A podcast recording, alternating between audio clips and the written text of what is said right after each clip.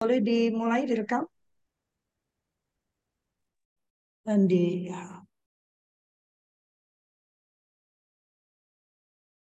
Oke, kita mulai ya. Selamat pagi, sahabat suluh keluarga. Kita bertemu kembali di Kultur Parenting Pagi. Saya hilangkan hari Rabu aja, sepertinya kok lama banget intervalnya ya, Kak Irwan ya. Biasanya kan baru ini muncul lagi Kultur Parenting Pagi. Kita lihat ya, apakah Rabu bisa kita isi dengan hal yang berbeda mungkin ya, Kak Irwan ya. Sehingga ada sedikit uh, apa um, hal yang baru gitu nggak bosan dengan itu tuh saja ya. Uh, tapi pagi ini kita masih uh, di bulan Januari sehingga topiknya masih tetap sama, temanya masih tetap sama yaitu perlindungan anak. Uh, saya minggu lalu baru uh, melakukan rapat dengan uh, lembaga perlindungan anak Bekasi ya Kak Irwan ini yang ingin saya bicarakan nanti dan kita melihat memang uh, sangat urgent ya karena uh, kasus itu tercatat kasus di, di Kabupaten Bekasi saja di tahun 2022 itu Kak sampai pertengahan tahun itu sudah 116 kasus pertengahan tahun ya. Karena eh, data terbaru itu belum tersedia mungkin masih diolah ya Irwan ya tapi uh, yang sejauh yang saya bisa dapat pertengahan tahun aja sudah 116 kasus dibandingkan dengan tahun 2021 yang satu tahunnya itu ada 114 kalau nggak salah ya. Jadi peningkatannya luar biasa ya. Baru setengah tahun aja sudah tercapai kasus di tahun 2021. Sehingga eh, kegiatan seperti ini, ini menjadi sangat penting. Gitu. Alih-alih kita bekerja dengan penanggulangan, pencegahan itu menjadi sangat penting. Nah, salah satu yang menjadi alibi biasanya Kak Irwan ya nah, karena saya tuh sangat terpesona dengan pernyataan Kak Irwan waktu itu ya terus terang saya punya persepsi yang keliru tentang uh, tentang angkatan bersenjata ya uh, karena saya melihat itu adalah satu apa ya kekerasan gitu ya latihannya lalu Kak Irwan menyatakan sesuatu yang membuat saya kaget oh iya ya uh, tidak begitu persepsinya ya karena orang kalau bilang um, bikin sekolah dengan uh, disiplin militer gitu yang mereka lakukan adalah kekerasan sebetulnya Kak Irwan. Nah, menarik hari ini kita akan mendengarkan karena kekerasan itu selalu dipakai alibi untuk menciptakan ketangguhan. Gitu Kak Irwan ya katanya kalau kita uh, kalau kita tuh sekarang sedang menghasilkan generasi stroberi katanya. Karena terlalu banyak uh, mengindahkan atau memperhatikan eh, hak-hak anak itu ya. Nah hari ini kita akan mendengarkan langsung dari seorang brigadir jenderal ya. Jadi beliau ini memang uh, apa uh, tentaranya tentara lah ya gitu ya bisa diragukan lagi ya. Uh, dan bagaimana perspektif beliau sendiri? Yang jelas-jelas pasti di dalam uh, beliau menjalankan profesinya dulu ketangguhan itu menjadi prasyarat utama ya Kak Irwan ya.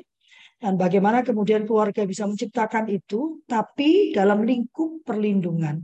Artinya tanpa kekerasan sehingga menghasilkan benar-benar manusia yang tangguh bukan manusia manusia yang traumatis gitu ya kak ya Nah, ini sangat menarik. Nanti saya persilakan Kak Irwan.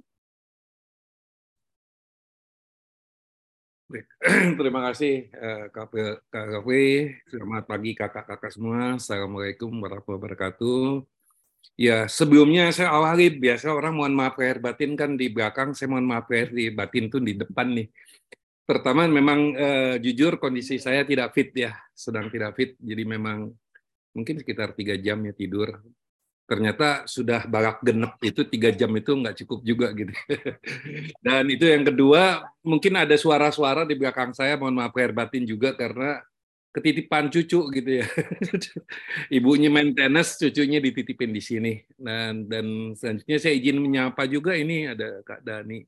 Kak Diana ini, Kak Diana ini Kak Ane atau apa ya? Kalau betul Kak Diana ini Kak Ane, ini yang membantu saya kemarin nyupir dari M turun oh, MBZ wow. macet total macet total udah itu ya kita oh. demonstrasi saya loncat loncat ke uh, bangku kiri Kak Diana turun gantiin oh, saya wow. nyupir gitu. karena jam memang sudah macet total ya udah menjelang tengah malam mbak uh, jam sebelasan mungkin ya. gitu ya luar biasa ya memang memang itu memang yang harus dihadapi kan memang Kak Gafril memberi temanya cocok ya, harus ketangguhan. Gitu. Jadi itu salah satu skenario gitu ya, skenario yang harus saya hadapi. Di sini juga ada Kak Hafid ini eh, teman saya di LPTUI, gitu. Wah ini ada jenderal juga nih. Ini mudah-mudahan memang Adinda Jenderal Yuri Marjoko ini Mas Yuri kah? Ini Wakapus Pesi TNI ini. Terima kasih hadir. Oh iya, siap, Jenderal. ya. Waduh, Nanti kita... saya itu sejak jadi adiknya Kak Irwan jadi kenal banyak jenderal. ini beliau oh, ini orang hebat ya. Eh, sekarang jadi Wakapus Pesi TNI. Ya, oh, mudah-mudahan bisa ketemu nanti dari tanggal tanggal 31 ini ada serah terimanya uh, Kadis Pesiat nih. Udah gitu uh, oh. saya uh, kurang oh dokter Ferry pasti ada dan teman-teman semuanya. Ini nih katanya Kak Diana memang partner nyetir Semarang. Wah, saya ini nih saya iri nih. Saya belum jadi partner nyetir. Loh, saya udah nyetir ya. sampai Surabaya loh Pak Iwan. Jangan di Iya kan, kan umur kita beda tipis ya. Oh, diabetik. Ya, jadi memang kemarin boleh saya ceritakan sedikit. Jadi memang eh, kami kan di komunitas eh, sport ya, komunitas psikologi olahraga. Jadi berhasil ya, bukan profesornya kan biasanya di depan, tapi kita profnya itu di belakang, provokator gitu ya. Jadi kita eh, dengan teman-teman memprovokasi. Sekarang UI itu buka peminatan psikologi olahraga gitu ya. Jadi ya mudah-mudahan ini bisa merekrut. Memang sekarang baru tahap pertama Nah, eh, kami rapat dari pagi, berangkatnya subuh ya, ya bangun ya pasti jam jam udah tahu lah Kak Lofi kan, berangkat saya subuh, langsung berangkat, langsung rapat di Depok UI. Nah, setelah itu dalam perjalanan itu ada Kak Diana yang nyupir ini, eh, sama Kak, eh, Kak Dian namanya, psikologi olahraga semua gitu. Nah, itu waktu itu kami pernah di Denjaka, Denjaka itu di di Cilandak ya, itu Eh, kayak ada Kopassusnya marinir gitu ya. Ya kan kok kita punya detasmen eh, apa namanya detasmen 81 ya Mas Yuri ya. Terus ini Denjaka namanya. Nah, kita nembak-nembak waktu itu ya supaya kita kompak, udah itu merasakan bagaimana dunia militer yang seperti kata Kak Lofi tadi. Gini loh gitu. Tapi kita memang ada yang disiapkan untuk perang, ada yang disiapkan untuk teritorial dan seterusnya. Nah, ternyata dua dua adinda perempuan saya ini belum pernah nembak gitu. Waduh, kata saya. Ya saya kontak eh, teman di Perbakin. Ternyata mereka ada World Cup. Hari ini ada World Cup, ada pertandingan tembak dunia gitu. Yang tuan rumahnya kita. Nah udah, saya kontak eh, Letjen Joni, saya kontak juga eh, Mbak Marta yang jadi psikolog sana, boleh mampir gak gitu mampir silaturahim. Oh dia senang didatangin senior.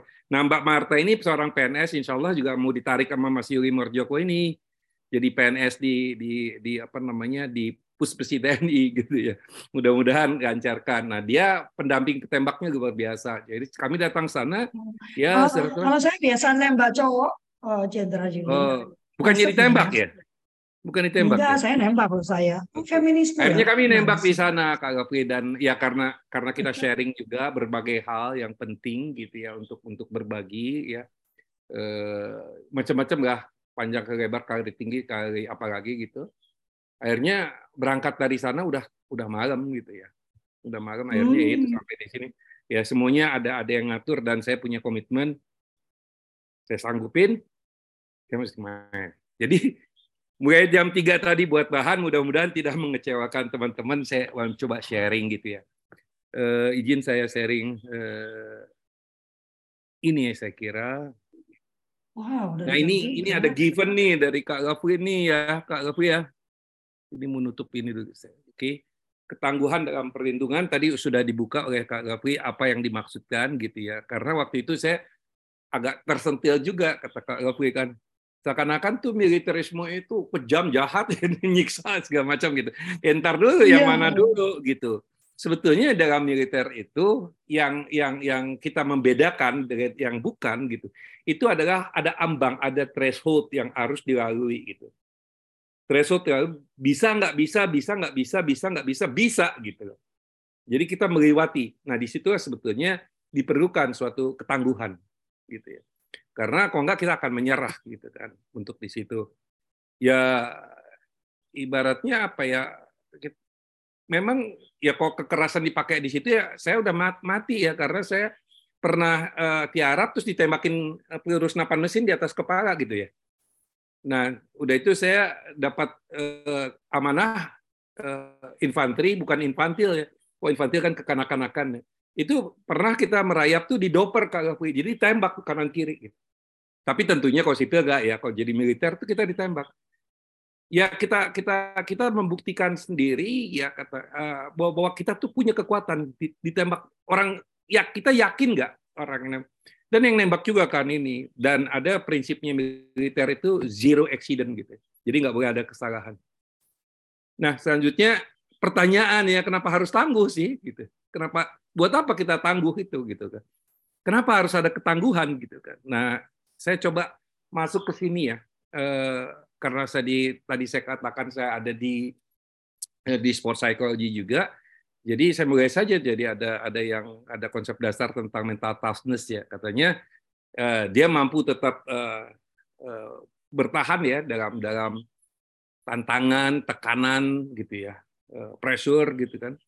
Dan juga bagaimana kemampuan dia dalam berupaya untuk menghindari untuk tidak berada di dalam di dalam tekanan gitu ya Kak Gafu ya kira-kira ya uh, artinya ya.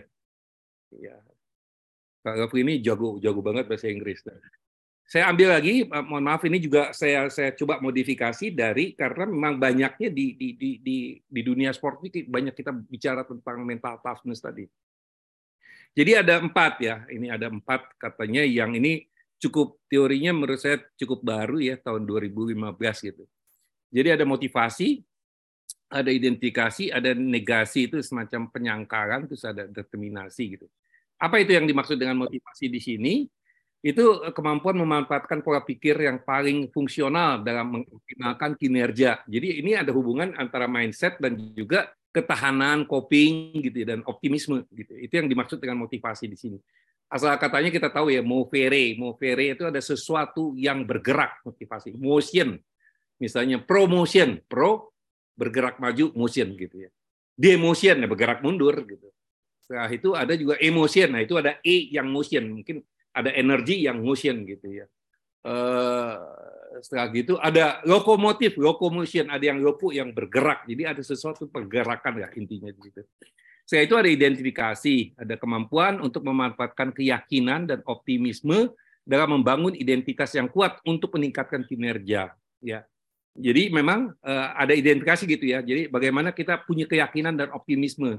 Jadi juga nanti saya akan bicara uh, mengapa kita mengharapkan diri kita juga anak-anak kita juga untuk berpikir positif, untuk mengatakan hal yang positif. Bukan, aduh susah, aduh nggak bisa gitu. Tapi saya bisa, saya yakin.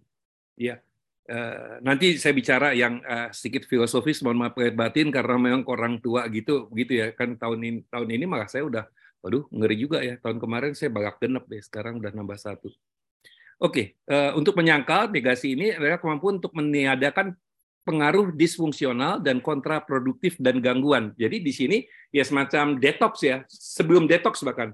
Kalau detox itu sudah masuk ke dalam diri kita, kita upayakan toksik itu keluar. Kalau ini kita kita ini ya, mungkin nanti kita mintalah dokter Amir atau ahli-ahli neuroscience neuroscience itu untuk membahas RAS ya, reticular activating system gitu ya. Jadi bagaimana hmm. filtering ya, filtering yang harus dilakukan sehingga karena begitu banyak simulasi dari lingkungan itu dan kita otak kita akan memfilter mana yang harus dimasukkan ke dalam otak itu gitu. Nah, itu eh, eh, konsep ini kan dipakai oleh oleh manusia untuk membuat artificial intelligence. Misalnya contohnya, eh, kenapa kayak konsep gue saya buka ini munculnya ini sih? Ya karena saya sering membuka itu. Nah, hati-hati ya. Kalau kita bukanya yang positif kan kita akan dapat hal-hal positif gitu. Ya, jadi sama sistem otak itu begitu juga gitu ya. Kenapa sih saya ketemu apa orang-orang hebat di sini gitu kan? Ya karena tadi gitu, ya. karena memang memang eh, otak kita bermain. Karena orang ada dengan konsep apa mestakung gitu ya, semesta mendukung. Kalau saya konsep saya itu skenario skenario Tuhan kata saya kan. Selanjutnya determinasi itu kemampuan untuk bertekad dalam bekerja keras apa pun situasi dan kondisinya gitu ya.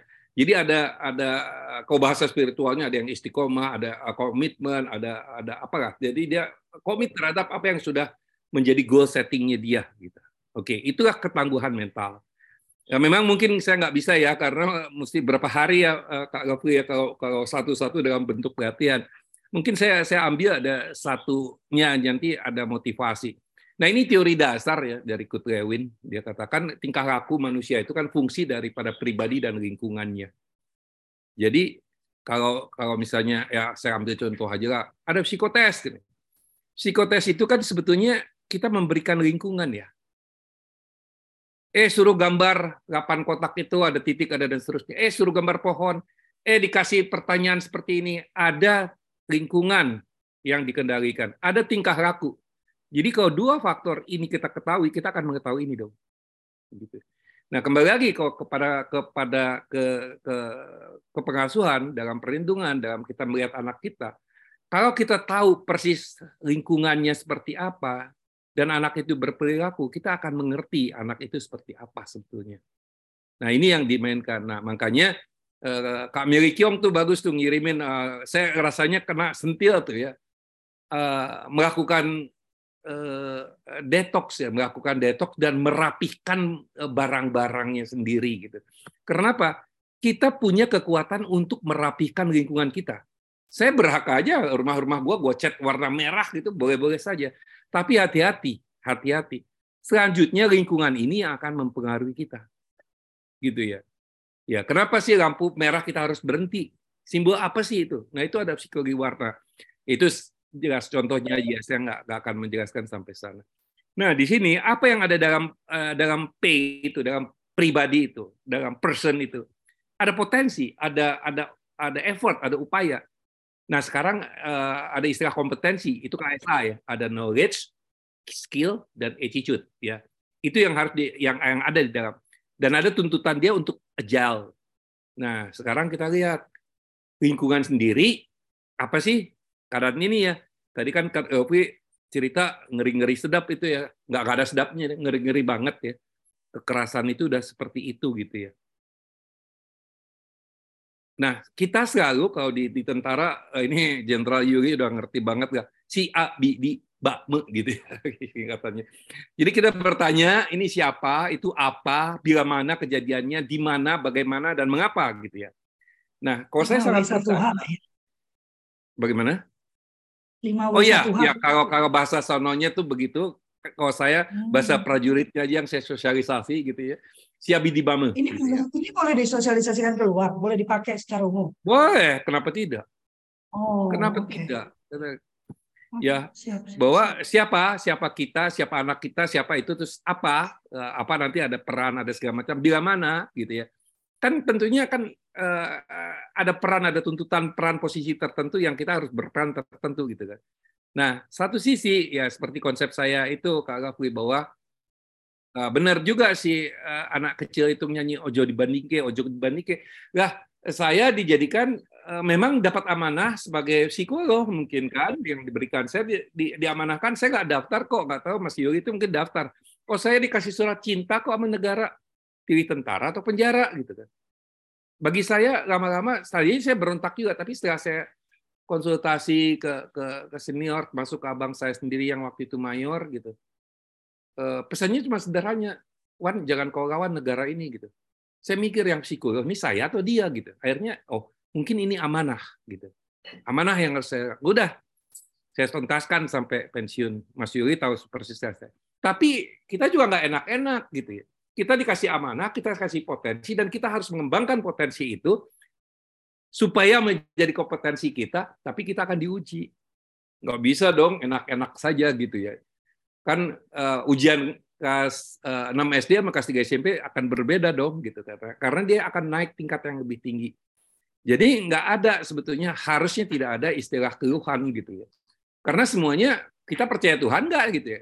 Percaya Tuhan kuasa, kuasa Tuhan ada dan percaya Tuhan itu adil. Jadi yang di, diuji sama Kak Gafri sekarang, diuji sama saya, jangan merasa saya lebih berat daripada Kak Gafri. Tidak itu adalah karena keberadaannya itu. Itu yang yang yang saya which aku malah stop sharing.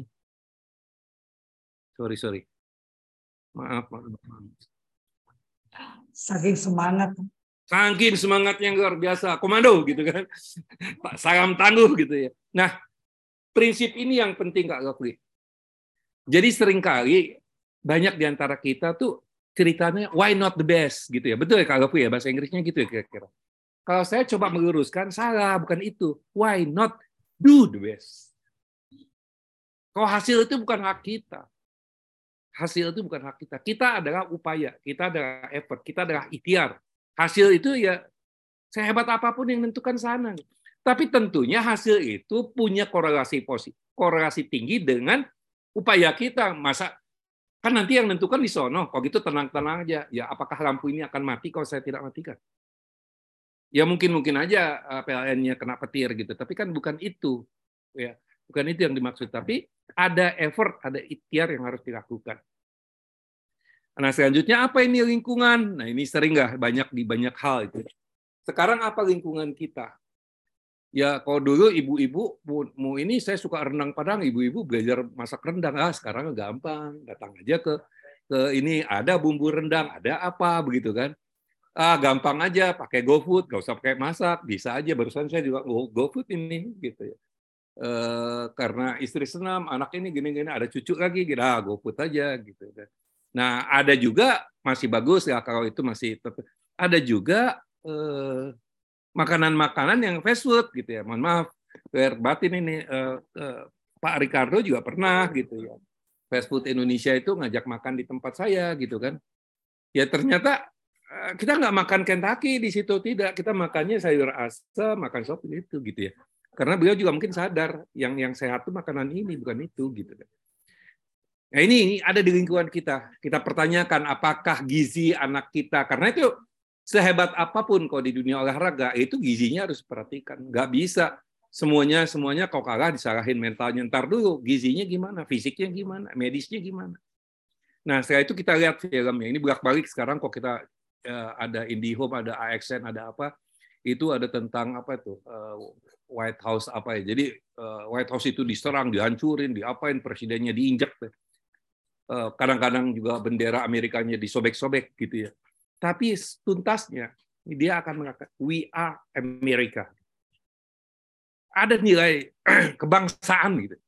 Nah, kok Indonesia ya saya mohon maaf juga, eh, mohon maaf juga mungkin nama Pak Punjabi ya. Nanti kalau ini ada ada apa kok kita itu ada filmnya Kuntilanak Keramas gitu ya, Suster Ngengsot gitu ya. Kok itu apa yang dijual? Maaf, ada yang vulgar juga gitu kan. Ada kekerasan, ada cinta-cintaan, kok itu yang dijual? Itu laku, itu naik rating, itu duit. Benarkah? Nanti saya cerita. Saya takut ini merupakan psychological operation. Kalau kita menghancurkan suatu negara, hancurkan aja pemudanya, hancurkan aja anak-anaknya. Kan? Hati-hati di situ gitu. Nah, fashion gitu. Wah, fashion kita kan luar biasa. Ya. Eh, lepas dari politik-politik, ya. saya kagum ya ini, ini Mas Mas Sandi ini kan dia betul-betul kerja untuk menghidupkan kearifan lokal itu luar biasa. Fantasi anak kita sendiri gitu ya. ya. Kok dulu kan kita bikin ketepel, bikin apa, bikin mobil-mobilan. Dia kan sekarang duduk tenang di TV dan semua ada di situ. Main tenis juga di depan TV bisa, main sepak bola di depan TV juga bisa. Apakah fantasi itu yang dijual? Gitu ya. Nah, fun ya. Ya sorry sorry ya kayak, kayak TikTok kayaknya ini tapi TikTok yang bagus ada, tapi juga yang aneh-aneh ya. Kadang-kadang ada gerakan-gerakan yang ya nanti dokter Boyka aja, dokter Ferry tolong terangkan itu gitu ya. Tidak nyaman, ini menstimulasi tertentu. Saya jadi ingat ya, uh, sekilas saja teorinya teorinya uh, Yang Sigmund Freud gitu kan. Jadi manusia itu ada yang namanya it ya. It itu uh, energi Eh, dia tuh prinsipnya wish fulfillment gitu ya. Eh, pemuasan kebutuhan langsung ya. Eh, makanya Sigmund Freud bilangnya dilambangkan kan libido seks gitu kan. Nah tetapi kan ada pembentukan yang namanya ego. Jadi ada orang egois orang egois itu terjemahkan ego strength bagus kata saya. Kenapa? Karena ego ini yang mengendalikan it dia reality test, dia reality testing, dia melihat benar nggak ini, boleh nggak ini, gitu ya.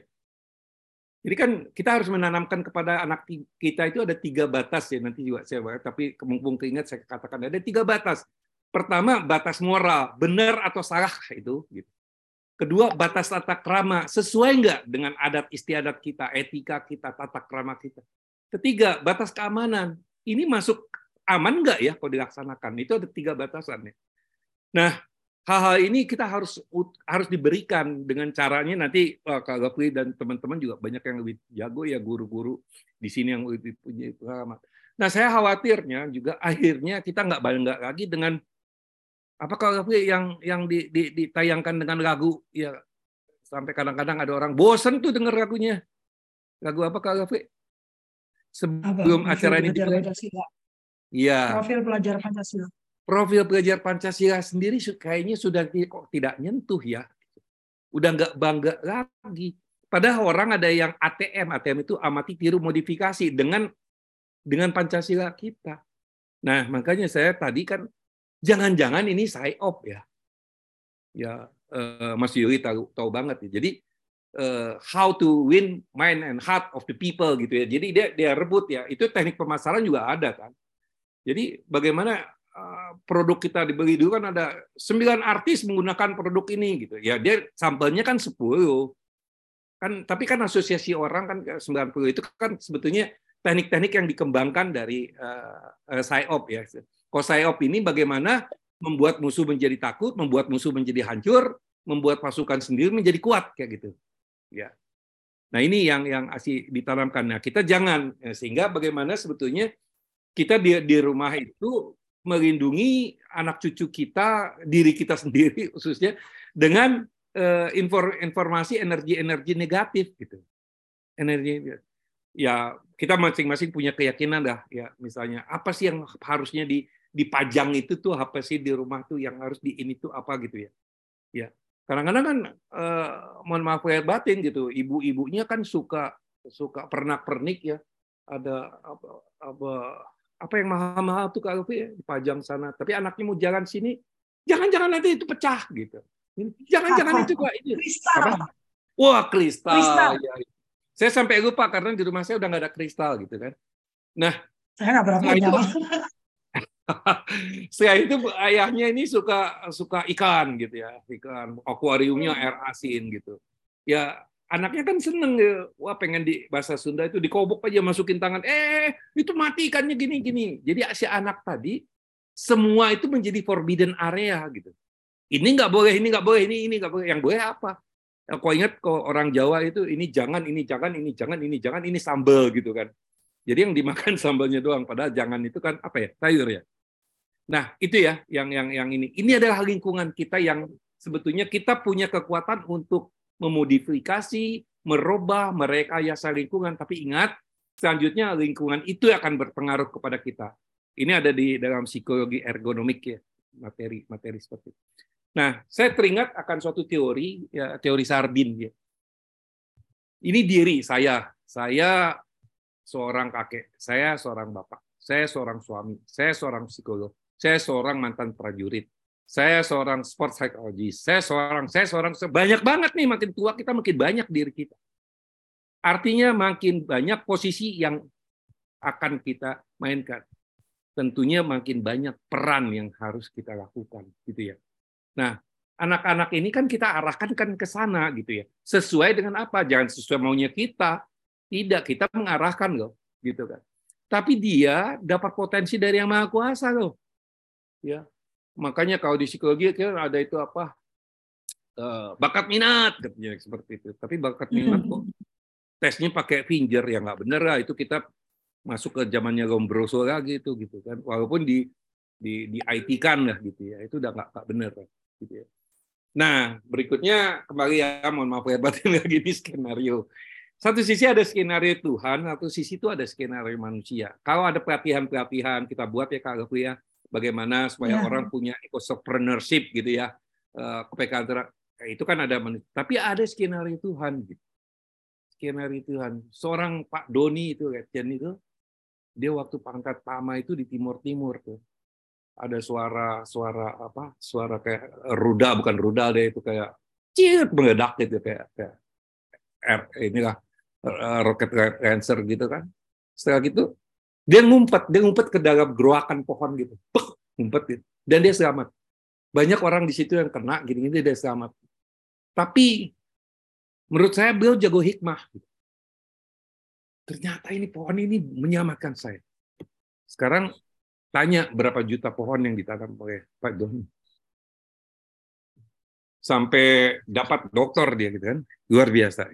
Jadi memang sebetulnya ada pesan-pesan yang disampaikan. Ya Tuhan kan nggak mungkin ngomong ke kita, kita kan bukan nabi gitu, ataupun eh, eh, nabinya datang lagi ngasih wahyu ke kita kan kita bukan gitu ya, udah bukan. Tapi kita sebetulnya bisa membaca dari tanda-tanda yang yang diberikan di, di alam.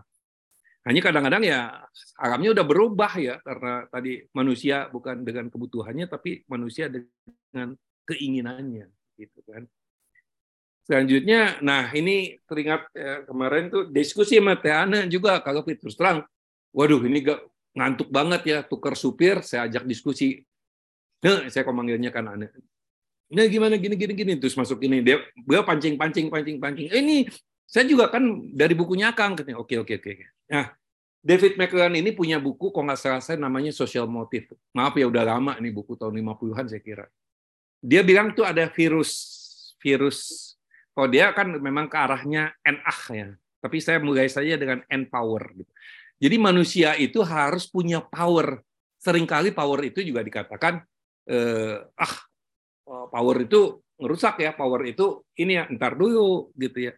Power itu kan bisa karena position. Power itu bisa karena personal gitu kan. Ya karena dia expert power jadi information is a power Position is a power. Saya presiden, saya gubernur, saya is power. Tapi selanjutnya ternyata power ini ada sisi positif dan ada sisi negatif.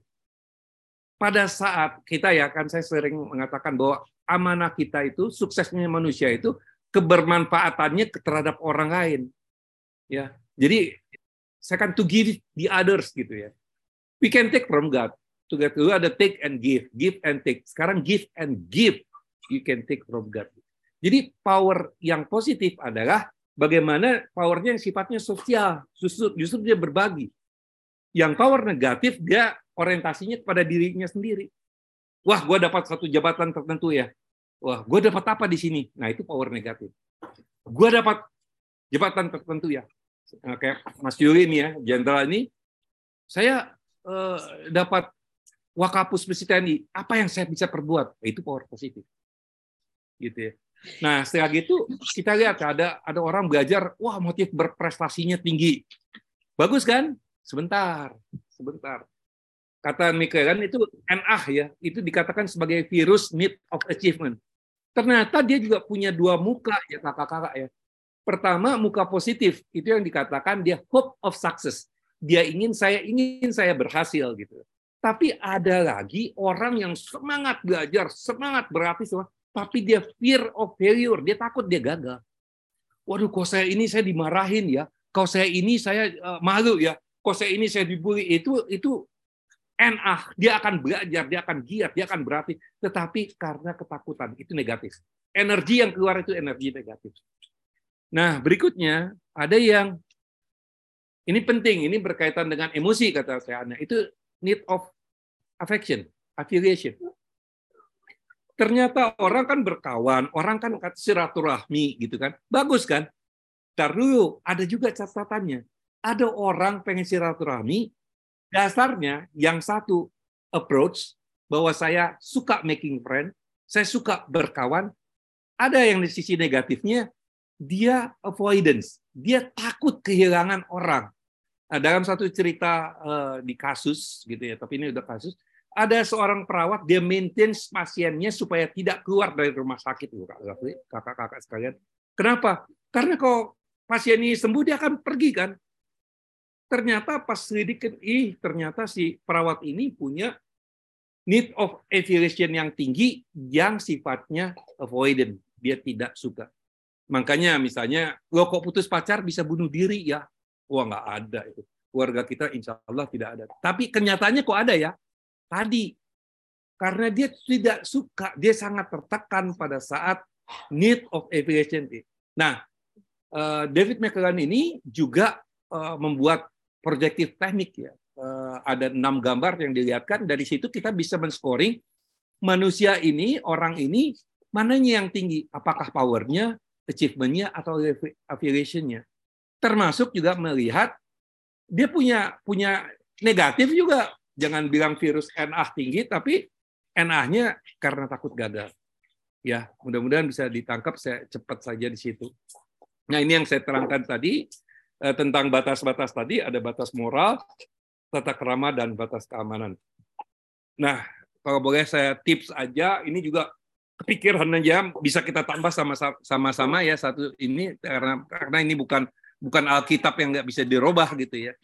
Jadi ada seorang eh, jenderal jenderal angkatan laut Amerika kan dalam uh, suatu wisuda gitu dia dia mengatakan uh, dia mengatakan membentuk karakter bangun rapikan tempat tidur. Itu dipercaya oleh oleh jenderal ini laksamana ini komodor ini. Kenapa? Gitu. Karena kita kan pertama itu kita lakukan apa sih? Bangun tidur. Kalau saya selalu mengatakan, bangun, my day is today. Why? Nah, kalau tomorrow, if if tomorrow, if tomorrow never come, gimana? Jadi, jadi apa yang kita perbuatan yang terbaik waktu kita bangun tidur apa? Bereskan dong tempat tidur kita. Gitu kan. Bereskan. Nah kalau uh, saya sendiri kan keyakinan saya ya bangun juga nggak mesti sekaligus ya itu memang kesehatan juga gitu kan ada satu menit satu menit satu menit apalagi udah wis tepuh gitu ya dan ada doa gitu ya. Jadi, terima kasih saya sudah diberi kesempatan hari ini dan seterusnya dan seterusnya. Saya itu disiplin ya itu kata kalau tentara itu militer ya tadi yang dikatakan itu nafasku katanya. Jadi hahaha nah, disiplin disiplin itu udah disiplin itu ada artinya taat kepada aturan regulasi ya yang seperti itu ya. Jadi gitu ya. Kalau tentara bukan tamismani time itu udah kehidupan, time itu bisa mati gitu. Gara-gara kita nggak nggak komit dengan waktu, ya udah selesai kita sama musuh kita gitu. Karena kan kalau tentara yang ini kan perang disiapkannya sebetulnya kan untuk perang, tapi kan tentara ini kan agile juga dia. Selanjutnya adalah aktivitas itu yang nilai filosofisnya itu bukan untuk dipuji manusia. Jadi saya selalu menekankan kepada diri saya, keluarga saya, dan anggota saya kita tidak besar karena jabatan, tapi kita harus membesarkan jabatan. Ya. Selanjutnya adalah self talk ya. Kita harus punya self talk positif mengatakan kepada diri kita saya bisa seperti yang itu ya. Ya kalau saya kan uh, punya punya konsep ir ya karena saya irwan jadi saya juga punya tiga ir. Apa itu? Ya zikir, ya mikir, ya nyupir gitu. Kecuali udah capek ya aneh suruh suruh nyupir. Dan selanjutnya last but not itu doa. Doa itu saya yakin yakinan apa pun itu sangat-sangat powerful deh. Jadi pelajarilah macam-macam doa gitu ya ataupun kita punya doa sendiri ya untuk meyakinkan bahwa semua kekuasaan itu hanya miliknya gitu. Dan kita adalah titipan amanah, ada potensi, ada kekuatan yang yang ya harus kita bagi-bagi. Saya kira itu ya saya udah tadi ya kalau ada suara-suara anak kecil ya itu cucu saya yang saya sayangi. Terima kasih uh, Kak Rafli. Monggo saya kembalikan lagi layar dan menarik banget ya sebetulnya tadi banyak sekali yang yang apa eh, lompatan-lompatan pikiran ya yang yang masuk ke dalam hati saya dalam dalam otak saya ya terutama tadi rumus tadi kan L itu tadi ya nah eh, fungsi kultur parenting ini memastikan kita menciptakan L yang benar ya lingkungan yang benar. Uh, gitu ya kairuannya L yang benar sehingga uh, eh, TL itu perilaku tadi ya tingkah laku tadi menjadi benar gitu kan. Karena kalau kita kan percaya P-nya potensinya itu semua semuanya kebaikan gitu ya. Itu yang mesti kita pegang ya. Kalau bicara tentang hak anak itu P-nya itu kalau kita melihat P-nya sebagai negatif, maka perlindungan anak itu tidak akan terjadi gitu ya. Kalau parenting itu dimulai dengan negativity, maka uh, perlindungan itu tidak akan terjadi gitu ya. Karena bentuknya jadi pencegahan ya. Uh, Betty ya pencegahan sama perlindungan tuh beda-beda tipis gitu ya. Uh, sepertinya namanya sama tapi tapi sebetulnya filosofi berangkatnya itu menurut saya uh, berbeda ya uh, tapi kalau kita menciptakan lingkungan yang benar yang baik itu tadi kak kak Irwan sampaikan ya ini menurut saya ini menurut saya kita perlu uh, perlu besar uh, perlu besar besarkan ya kalau L-nya itu baik dengan asumsi P-nya itu baik, P-nya itu potensinya itu baik, eh, karena kita akan diciptakan Tuhan serupa dan segambar ya dengan dirinya ya. Dan Tuhan itu adalah segala kebaikan. Maka anak yang dilahirkan itu P-nya itu baik gitu. Tapi kemudian bagaimana kita memastikan L kita ini baik. Sehingga nanti keluarnya TL-nya baik. Karena kalau P-nya positif, L-nya jadi negatif. Kalau rumus matematikanya ya pasti jadinya negatif ya Kak Irwan ya. Nggak ada negatif kali positif jadi negatif positif gitu kan. Jadi itu uh, saya rasa itu dan satu sebenarnya yang penting ya uh, yang saya suka dari Kak Irwan tuh jadi tidak ada satu keilmuan tersendiri yang menjadi rujukan utama apa rujukan satu-satunya gitu. Karena uh, saya sedang ikut satu pelatihan ya uh, dalam satu pijakan keilmuan keilmuan ya. Dia seperti mencoba menjawab semua permasalahan itu ini kelemahan orang Indonesia kalau menurut saya jadi selalu tidak bisa melihat multivariabel untuk menyelesaikan satu persoalan. Selalu melihatnya dari satu sudut gitu ya.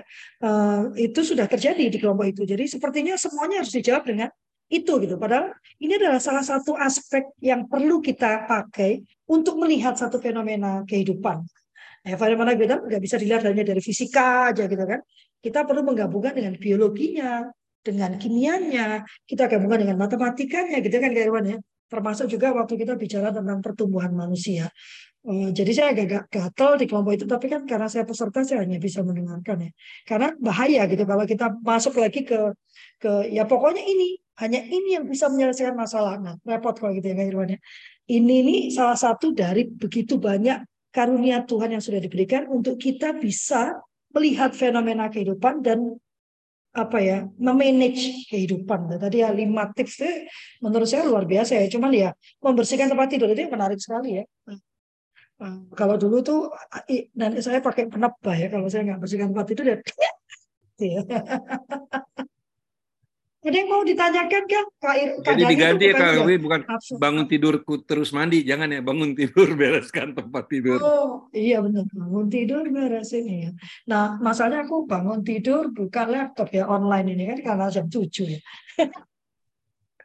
ini mau ditanyakan ini sudah banyak yang membuka kamera Kak Dani ada yang mau disampaikan Kak? Kak Emma juga sudah buka. Siapa yang mau bertanya. Kak Emma? Ya, saya mau bertanya. Oh.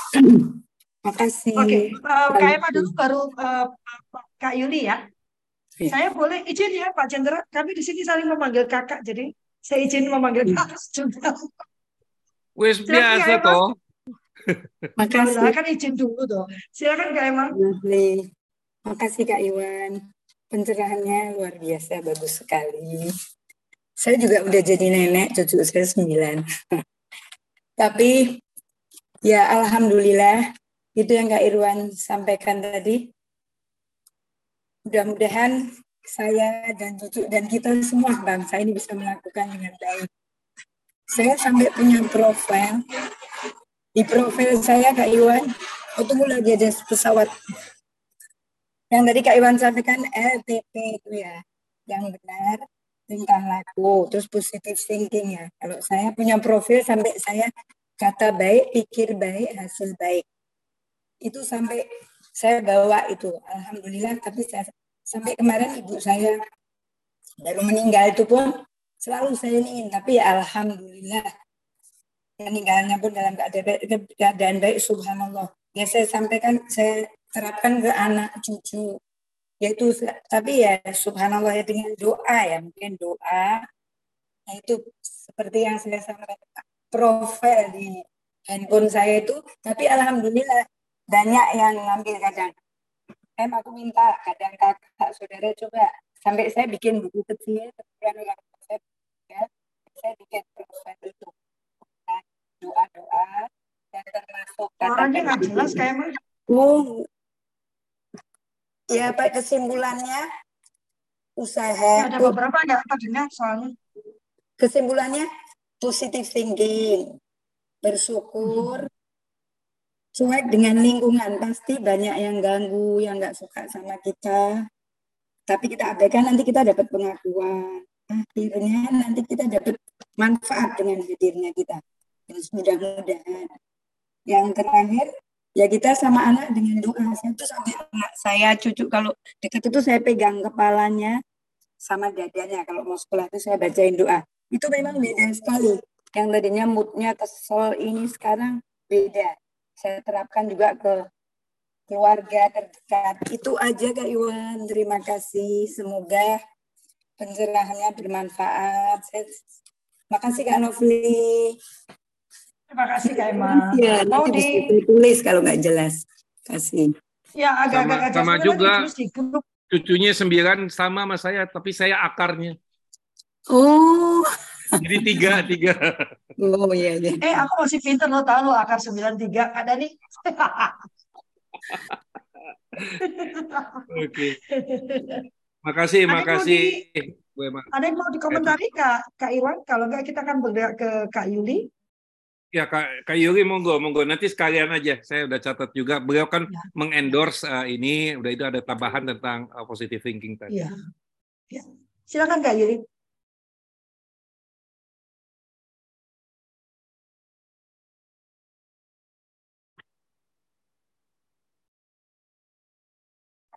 Uh, suaranya nggak terdengar kak. Saya rasa itu uh, ininya yang, yang bermasalah. Mungkin dicabut saja, langsung bicara ke speakernya. Kadang-kadang ini suka bermasalah. Apa headsetnya? Karena suaranya nggak terdengar kak.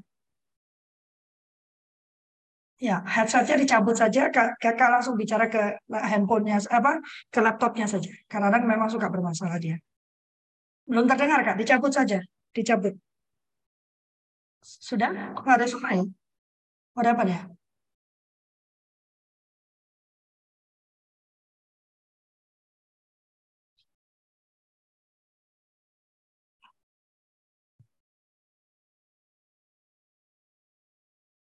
Belum ada suara ya? Waduh, ada apa ini? Ada apa ini? Kak Irwan dibuka dulu. Kak Irwan dibuka dulu, unmute dulu, unmute dulu. Sorry. Uh, biasanya itu dibuka di preference-nya di preference sudah itu nanti ya. dicari di sound. Jadi input outputnya uh, dari dari dari kita dari dari laptop. Jangan input outputnya ke mana. Biasanya tadi masih masih masuk ke saya saya kira itu nanti sambil sambil nunggu kak Yuri monggo yang yang lain kak Gafri ya yang lainnya mungkin ada yang mau disampaikan? Tapi saya mau setuju ya, mungkin perlu ditambahkan tadi ya tentang berpikir positif tadi ya, Kak Irwan ya. Karena hmm uh, uh, ketangguhan itu tidak akan terbentuk kalau uh, citra diri ya ini yang penting ya sahabat semua ya citra diri itu memang sangat penting ya Kak Irwan ya. Uh, ya. Salah satu bentuk ketangguhan yang ya ketangguhan itu terbentuk pada saat seseorang itu punya citra diri yang positif gitu ya.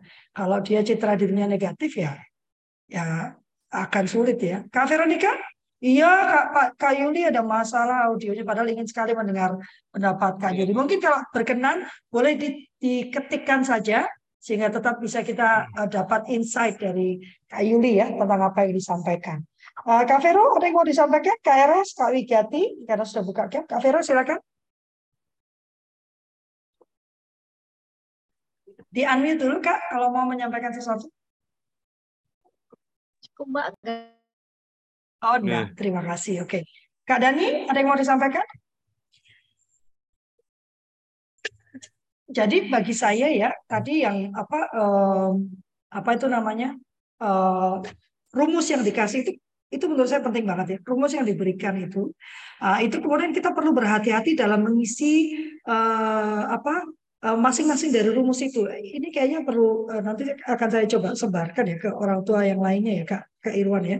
Uh, juga uh, tadi uh, definisi ketangguhan tadi itu loh kak, yang di awal itu ya ada negasi, ada kemampuan menegasi. Uh, negasi itu kan maksudnya menolak segala yang negatif ya, ya. menolak segala yang negatif. Jadi uh, bukan hanya menghindari, tapi uh, dia menolak keras segala yang negatif. Dan itu uh, perlu kita ajarkan pada anak-anak kita sejak awal. Nah, bagaimana kita mau mengajarkan anak menegasi hal yang negatif kalau hal negatif itu datangnya dari kita?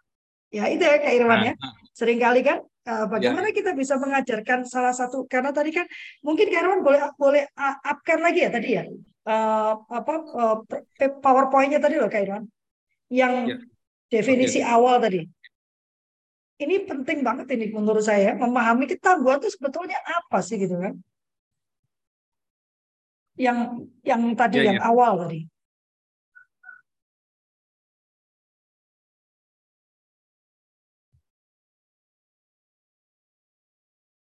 Eh, kenapa di Karena terlalu cepat biasanya dia jadi bingung. Ya. Lagi sebelum itu. Eh, kok masih tetap di sini dia? No, before. Ya. Nanya Iya. pakai pakai laptop biasa aja kalau pakai iP- kalau pakai Apple. Nah, ini dia. Ini, ini dia. Ini ini penting banget ya. Ini ada kata negasi dan uh, menyangkal gitu kan. Uh, oh, ini nih Pak Irwan, ini ada pertanyaan. Jadi ini perlu sekali teman-teman pahamin ya. Bagaimana dia bisa kemudian punya kemampuan meniadakan pengaruh disfungsional dan kontraproduktif gitu ya. Uh, kalau kemudian ini datanya dari kita. Contoh yang gampang aja ya bagi-bagi. Kamu tuh ya jam segini belum sudah tahu nah ya. Nah, sehingga dia tidak punya ketangguhan itu ya Kak Irwan ya untuk melakukan negasi tadi. Saya mau bacakan pendapat uh, Kak Yuli ya. Pak Irwan, bagaimana mengatasi situasi bahwa saat ini internet begitu dominan? Dominan Pak, dominan apa? Anak menggunakan norma dari internet. Contoh ada anak kamarnya berantakan kasar sama orang tua, eh tapi sukses gitu ya. Nah, gimana Kak Irwan? Eh, Menarik ini. Menarik sekali. Pertama, eh, start from endingnya dulu ya. Start from endingnya dulu. Yang dikatakan sukses itu apa? Kan karena kita kita jangan kita bilang sukses finansial, apakah itu sukses? Gitu. Iya kan. Jadi eh, kita mesti mesti de- deklarasi dulu.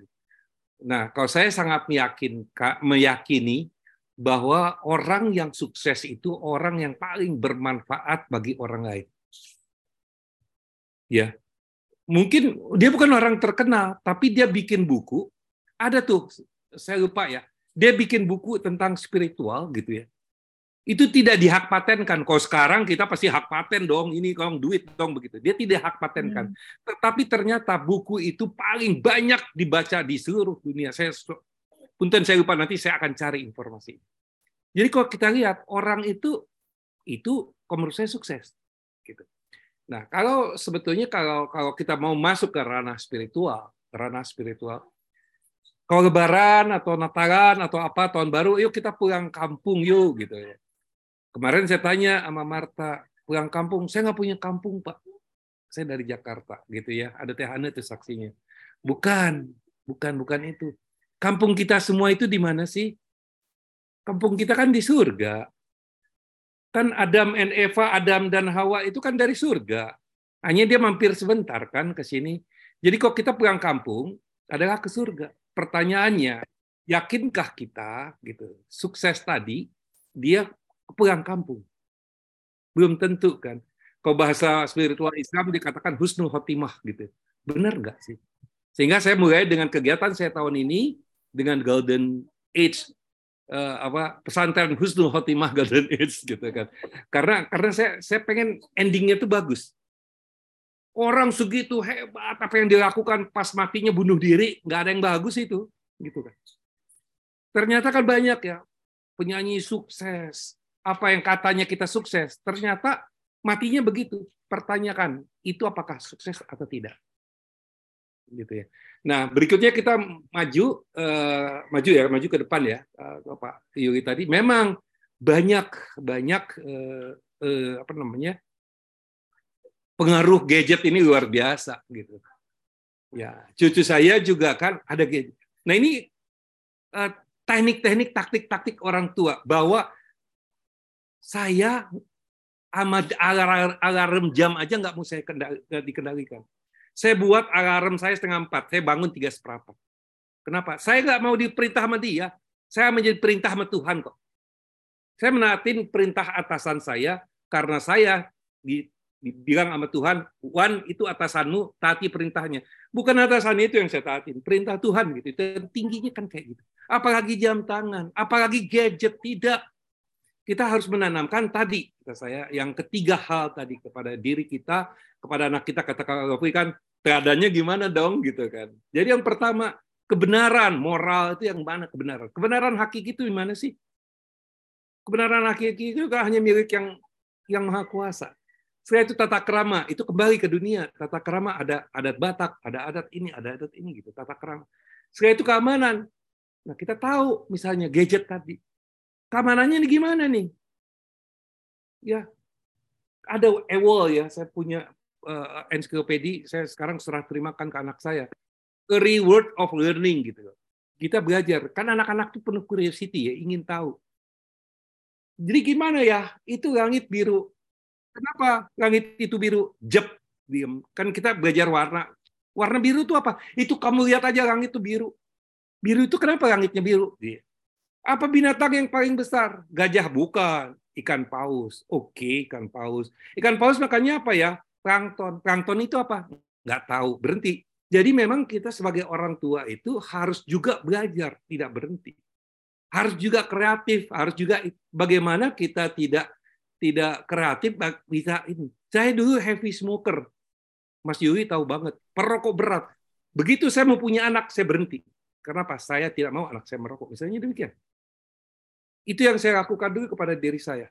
Itu eh, Kak Gafri, nggak saya nggak mau ngeborong, ini soalnya udah ada yang resign. Ya. Oh, ada Kak Wigati, silakan. Saya sebenarnya punya jawaban untuk Kak Yuli sebenarnya. Ya. Inilah tujuan utama dari adanya kultur parenting. Silakan Kak Wigati. Terima kasih. Assalamualaikum warahmatullahi wabarakatuh. Uh, menarik sekali yang disampaikan oleh Pak Irwan. Terima kasih Kak, Mbak Kak, Lofi. Kak, Terima, Kak, Kak Irwan. terima kasih Kak Irwan luar biasa menarik sekali dan terima kasih Kak Lovely diberi kesempatan untuk bicara.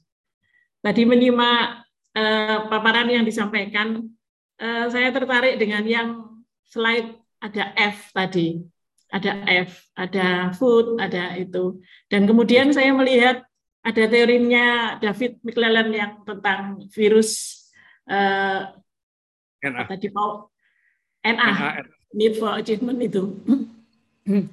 nah, uh, ini kan topiknya tentang uh, parenting ya. Parenting bagaimana kita memberikan uh, perlindungan kepada anak-anak kita supaya menjadi anak yang tangguh. Tetapi ketika saya membaca slide yang F tadi, kemudian dihubungkan dengan teorinya David McClellan, kayaknya eh, muaranya pada orang tua kayaknya ini yang bikin masalah kemudian anak-anak kita menjadi tidak tangguh gitu ya. Di satu di satu sisi kita mengajarkan anak-anak untuk menjadi anak-anak yang tangguh ada uh, need power kemudian uh, achievement dan seterusnya tadi itu tetapi kita tidak menyediakan ruang itu. Kita menyediakan ruang yang F tadi itu. Uh, food misalnya kita tidak mengajari anak-anak kita bagaimana kita memasak uh, supaya jadi anak yang tangguh. Memak makan makanan itu hasil karya kita sendiri, hasil uh, kupasan tangan kita sendiri tiba-tiba saja datang. Gimana kita mau tangguh? Kemudian kita mengikuti tren-tren apa fashion gitu ya. Ada tren baru fashion langsung beli, yang lama ditinggalkan dan seterusnya itu kan mengajarkan kita tidak menghargai apa yang sudah kita punya dan seterusnya dan seterusnya mungkin menurut saya muaranya dari orang tua gitu, dari kita, dari saya.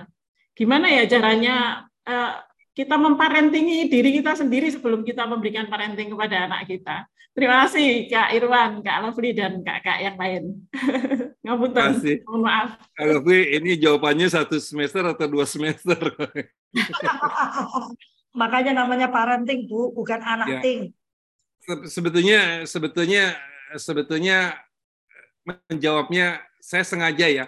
Tadi aku mau pakai batik atau mau pakai apa ya? Kok Dokter Ferry mungkin tahu ya, karena Dokter Boyke juga punya kaos yang saya pakai ini gitu.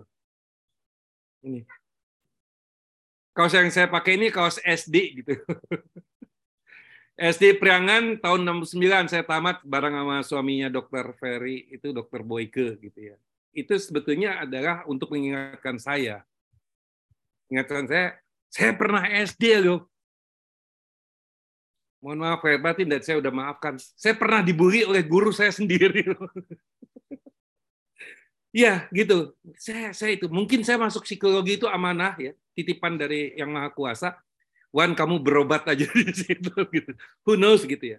Jadi yang pertama kata-kata Sun Tzu itu ya, kalau Sun Tzu mengatakan kan kenali dirimu, kenali musuhmu, kenali medan perangmu. Seribu kali kau perang, seribu kali kau menang. Artinya memang pertama ya kita harus uh, tahu siapa saya. Ya, siapa saya. Tadi juga uh, Pak Yuli kan uh, menanyakan itu benar, artinya kita harus harus harus menginikan ya saya mesti kenal juga siapa saya. Ya kalau saya sendiri juga sukanya di gadget ya gimana gimana anak-anak uh, ini tidak bermain gadget, saya sendiri nangkring aja di sini. Gitu ya. Jadi kapan?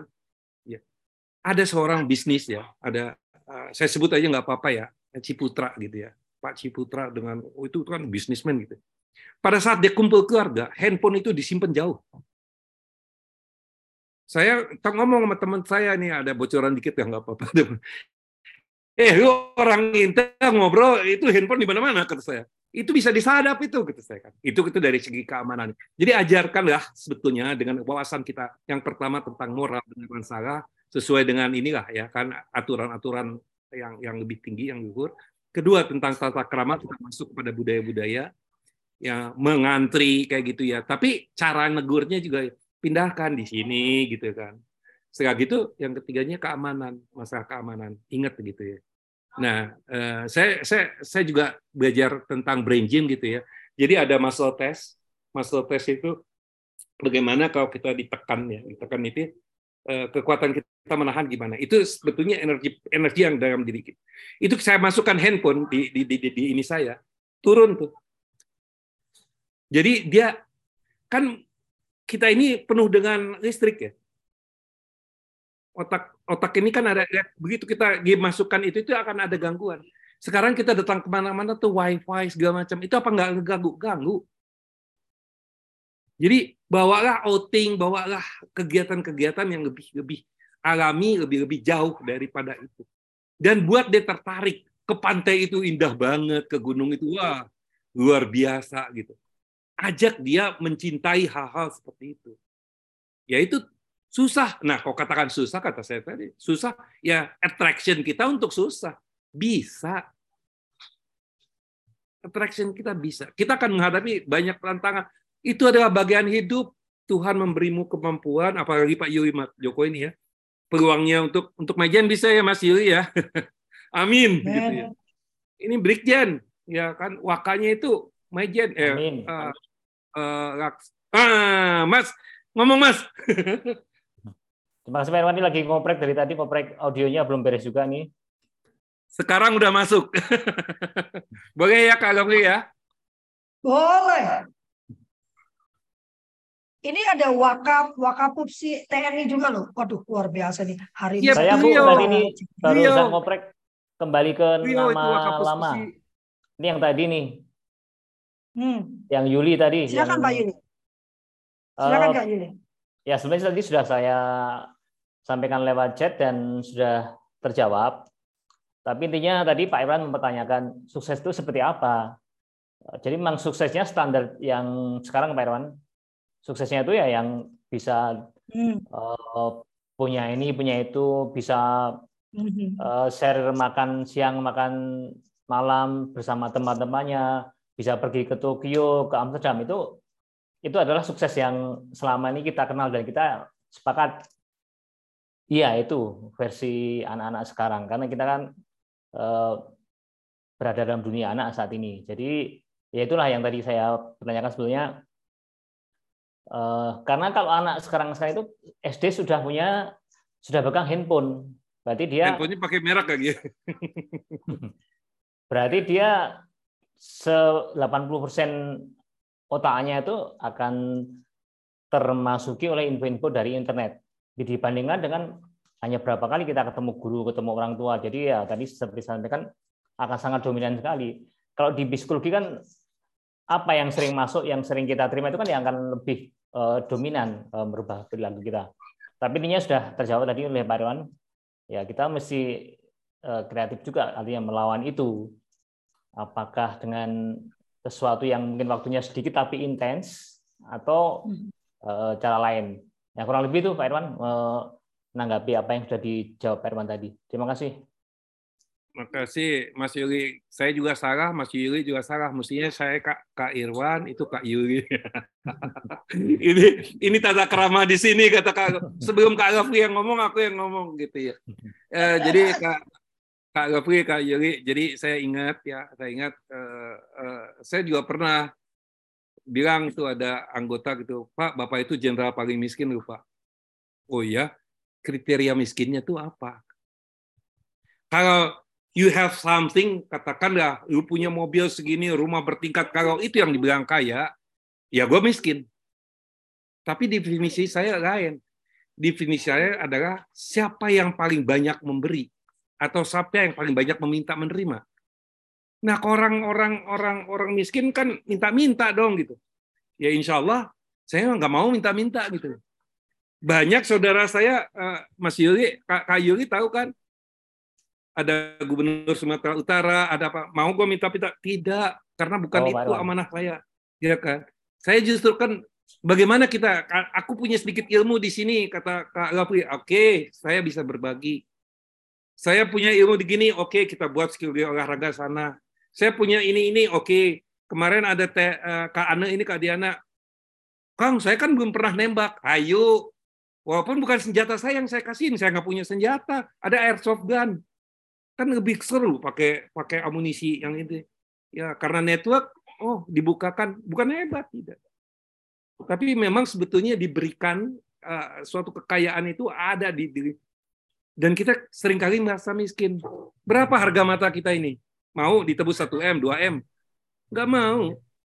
Bagaimana kata Kak uh, Wigati tadi bersyukur? Ya katakan aja apa yang kita miliki ini. Itu ada saudara, saudara saya itu di, di, di Medan, ginjal 300 juta, 350 juta. Udah itu ketipu lagi. Berapa harga ginjal kita? Murah, Belum lagi juta. Kenapa? 350. Tapi yang sekali ketipu sekali lagi ketipu ketipu terus tiga jadi dia ya lebih dari satu m lah ya rumah sakit dan segala macamnya dan sebetulnya si donor ini enak tapi yang menerima itu yang yang yang bahaya. Kalau dia kan cuma buang aja kan ibaratnya. Oh. Oke kembali lagi di sini. Nah kebayang ya ini mungkin jadi penutup aja ya kalau ya? Udah? Ya, sudah. 8 lebih 18 lah. Ya, ya. Jadi sebetulnya kalau kita lihat tadi yang bersyukur tadi yang istimewa istimewa itu yang paling menurut saya yang paling istimewa itu adalah otak kita. Ada buku bagus, silahkan protes tapi baca dulu gitu. Judulnya menggemaskan. Tuhan ada di otak manusia gitu. Ya. Karena apa? Misalnya ada orang gila, dia udah tidak punya kewajiban apa-apa. Yang gila itu rusaknya jantungnya, mahnya, livernya atau otaknya sih? Otaknya. Gitu. Jadi kebayang yang namanya otak ini, kalau ada orang mengatakan suatu quote, siapa yang menguasai IT itu, dia menguasai dunia. Kalau menurut pendapat saya, siapa yang menguasai tentang ilmu otak, apalagi tambah neuropsikologis, dia akan menguasai tentang manusia. gitu ya. Jadi hayo kita belajar. Di sini juga Kak Gafri suka mengajak teman-teman yang dari neuroscience gitu kan uh, untuk untuk belajar tentang bagaimana orang itu berperilaku. Jangan jangan kita kotori diri kita dan keluarga kita dengan dengan hal-hal yang tadi. Ada yang namanya ras, silakan aja ketik aja reticular activity system. Bagaimana berapa sih kemampuan kita menerima itu begitu banyak itu bagaimana filtering itu bisa dilakukan sehingga ada negasi tadi itu ya Kak Lofi. Saya kira itu terakhir saya katakan uh, hanya satu sisi dari semesta alam yang kita bisa certain kita rubah that your own self. There's only one color yeah. in universe you can be certain that your own self. Dari semesta ini hanya satu yang certain. Kita nggak bisa mengharapkan anak kita begini, cucu kita begini, tapi yang pertama kita harus coba kata Pak ini eh, kata Kak Wigati juga tadi diri kita dulu lah. Ini kan judulnya parenting. Saya kira gitu. Terima kasih. Mohon maaf batin semuanya. Semoga, semoga barokah. Ya, Assalamualaikum warahmatullahi Terima kasih Kak Irwan. Ini saya tadi langsung terkelebat ya memang ya. Uh, uh, siapa yang sudah pernah ikut pelatihan sulu keluarga ya? Di sini ada yang sudah ikut pelatihan sulu keluarga? Kayaknya Karini sudah ya. Yang pelatihan awal. Ini nggak ada yang Kak Vivi nggak datang ya? Uh, Kak Fatima, ya, Kak Vivi kayaknya sudah ikut. Kak Fatima sudah ya. Salah satu kan ya. visi misi keluarga ya. Jadi Kak Feni juga sudah ikut ya. Mungkin ada yang ingat ya bahwa uh, tadi Pak Yuli, uh, Kak Yuli dari Kak Irwan juga bicara tentang definisi sukses ya. Sebetulnya definisi sukses itu kan tergantung pada visi misi keluarga. Ya, eh, menurut keluarga itu apa sih? Yang penting itu apa gitu ya? Yang menjadi tuntunan dalam keluarga itu apa gitu? Kalau ada orang tua bertanya pada saya, sekolah mana yang bagus Kak Lovely? Saya selalu balikan lagi ke visi misi keluarganya apa? Apa yang menjadi visi ke depan untuk anak Anda itu apa gitu. Nah, baru diikutkan dengan itu. Karena kalau enggak ya ngaco-ngaco ya. Dalam berorganisasi pun yang pertama disepakati kan visi misi kita tuh mau ke mana, bagaimana landasannya, value kita di dalam organisasi ini apa. Nah di dalam keluarga juga demikian. Gitu. Jadi itulah sebabnya kultur parenting pagi itu tidak menyediakan tips. Nah, mungkin itu ya. Eh, kadang mungkin nggak terlalu ramai karena nggak ada tips. Jadi kami nggak bilang bagaimana membuat anak fokus belajar. Nggak ada judul seperti itu. Kalau Bapak Ibu perhatikan, teman-teman perhatikan, saya tidak pernah membuat judul bagaimana membuat anak fokus, gitu ya. Bagaimana membuat anak tidak membantah. Saya tidak pernah melakukan itu. Kenapa? Menurut saya penting untuk kakak-kakak ini punya landasan berpikirnya. Karena apa yang diterapkan di rumah saya itu belum tentu sesuai untuk rumah Kak Wigati. Belum tentu sesuai dengan rumah Kak Eros. Kak Dani mungkin ya bahkan ya yang sekarang saat ini sedang banyak berdiskusi dengan saya gitu kan belum tentu sama karena masing-masing dari kita punya value yang kita ikuti sendiri-sendiri maka kultur parenting pagi ini menyediakan pilihan ini loh pola berpikirnya, ini loh landasan berpikirnya, ini loh landasan keilmuannya. Kemudian silakan teman-teman mengambil itu semua dan menerapkan sesuai dengan visi misi keluarga teman-teman sendiri. Saya nggak bisa bilang, oh enggak, yang benar itu anak itu nggak boleh dibilang tadi kesuksesan itu bicara kepemilikan materi, itu kan. Loh, tapi kalau menurut Kak Rini kepemilikan materi itu penting, apakah berarti Kak Rini salah? Saya benar? Ya enggak. Semuanya punya visinya masing-masing. Nah, nanti lewat diskusi ini kita akan melihat bagaimana visi misi itu bisa diterapkan dengan cara yang tidak melanggar perlindungan terhadap hak anak. Karena benang merah dari kultur parenting pagi adalah perlindungan terhadap hak anak. Ya, makanya empat prinsip itu terus saya dengungkan. Ya, jadi ayo ikuti terus, dukung kami sampai hari ini. Puji Tuhan, saya tetap bisa melaksanakan ini secara gratis gitu ya. Tuhan masih terus uh, mendukung uh, kita gitu ya. Saya tidak tiba-tiba tapi kalaupun saya pernah satu masa saya tidak bisa bayar Zoom, banyak sahabat-sahabat saya yang kemudian mendukung ya.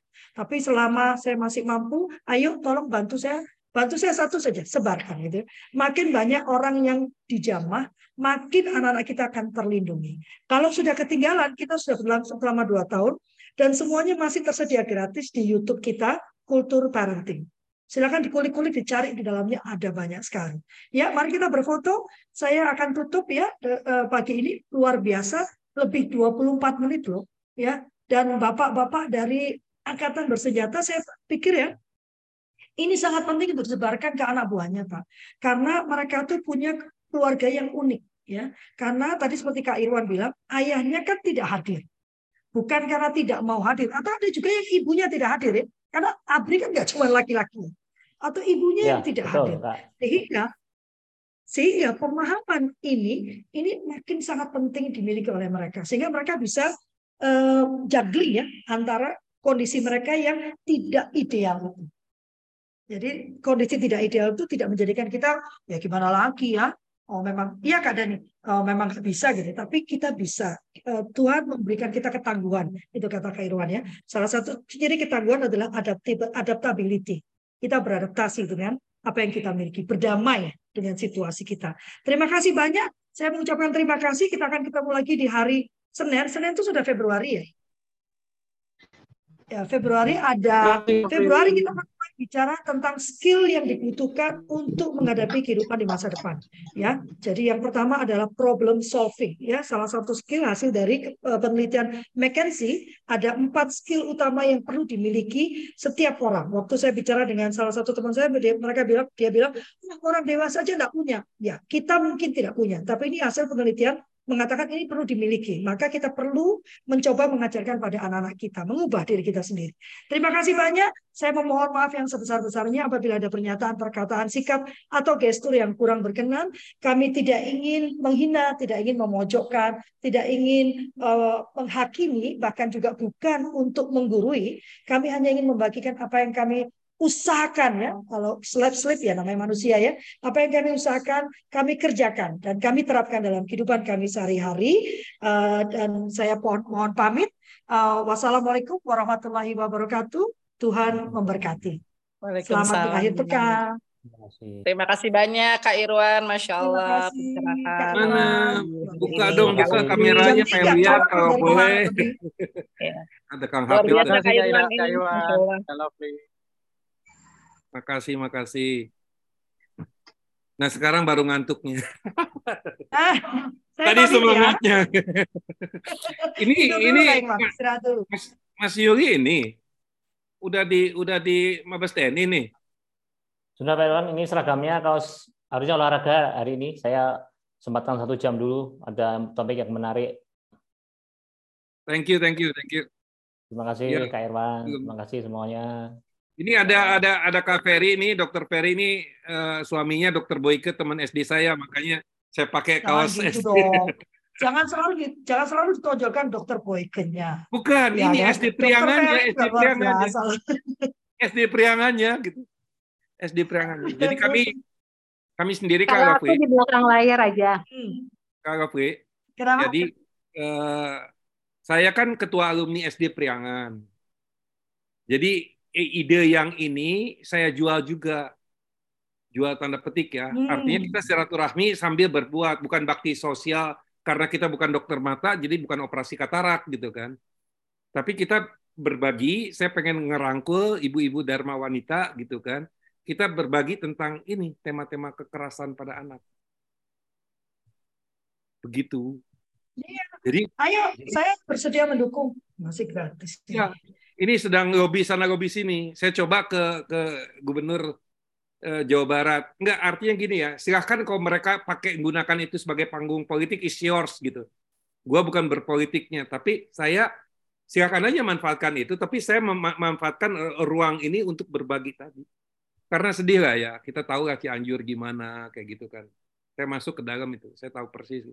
Itu luar biasa itu. LGBT-nya gitu luar biasa. Jadi Tuhan aja udah marah gitu.